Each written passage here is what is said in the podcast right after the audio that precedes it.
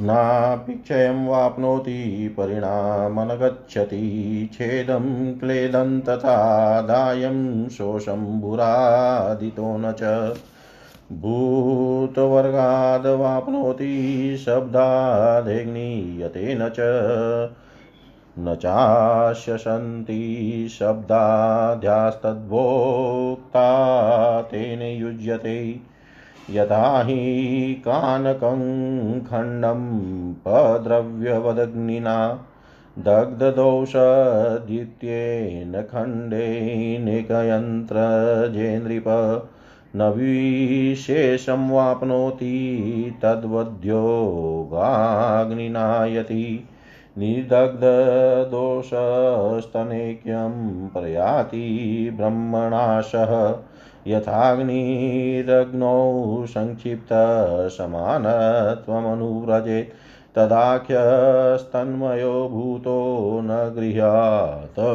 विशेषत परेण ब्रह्मणा तद्वत् प्राप्येक्यदग्धकिल्बिष। योगी याति पृथग्भावन्न कदाचिन्महीपते।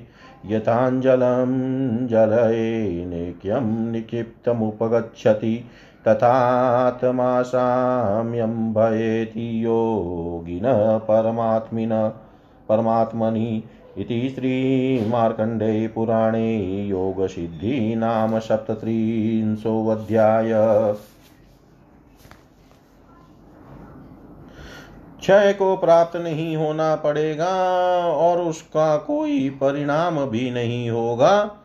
उसको फिर कभी भूरादि भूत वर्ग से छिन्न भिन्न क्लीन दग्ध व शुष्क भी होना नहीं पड़ेगा। शब्दादि शब्द उसको अपहृत करने में समर्थ नहीं होंगे।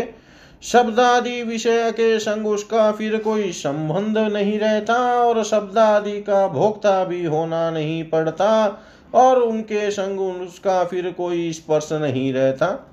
हे महीपते, जिस प्रकार एक स्वर्ण खंड को अपद्रव्य के समान बाहर दग्ध करके निर्दोष करने पर अवर एक स्वर्ण खंड के सहित उसका संयोग होता है किसी प्रकार उसका प्रभेद दिखाई नहीं देता। इसी प्रकार योग अग्नि द्वारा राग द्वेषादि रूप दोषों को भस्म करने से योगी भी ब्रह्म के सहित सम्यक प्रकार से मिलित होते हैं।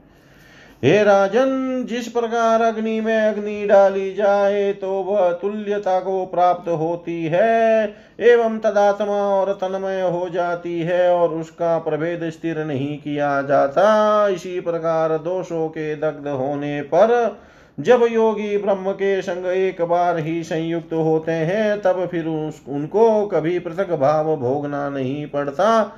जल जिस प्रकार जल में गिर कर समान भाव धारण करता है, योगी पुरुषों का आत्मा भी वैसे ही परमात्मा में मिलित होकर साम्यता, तात, समानता को प्राप्त होता है।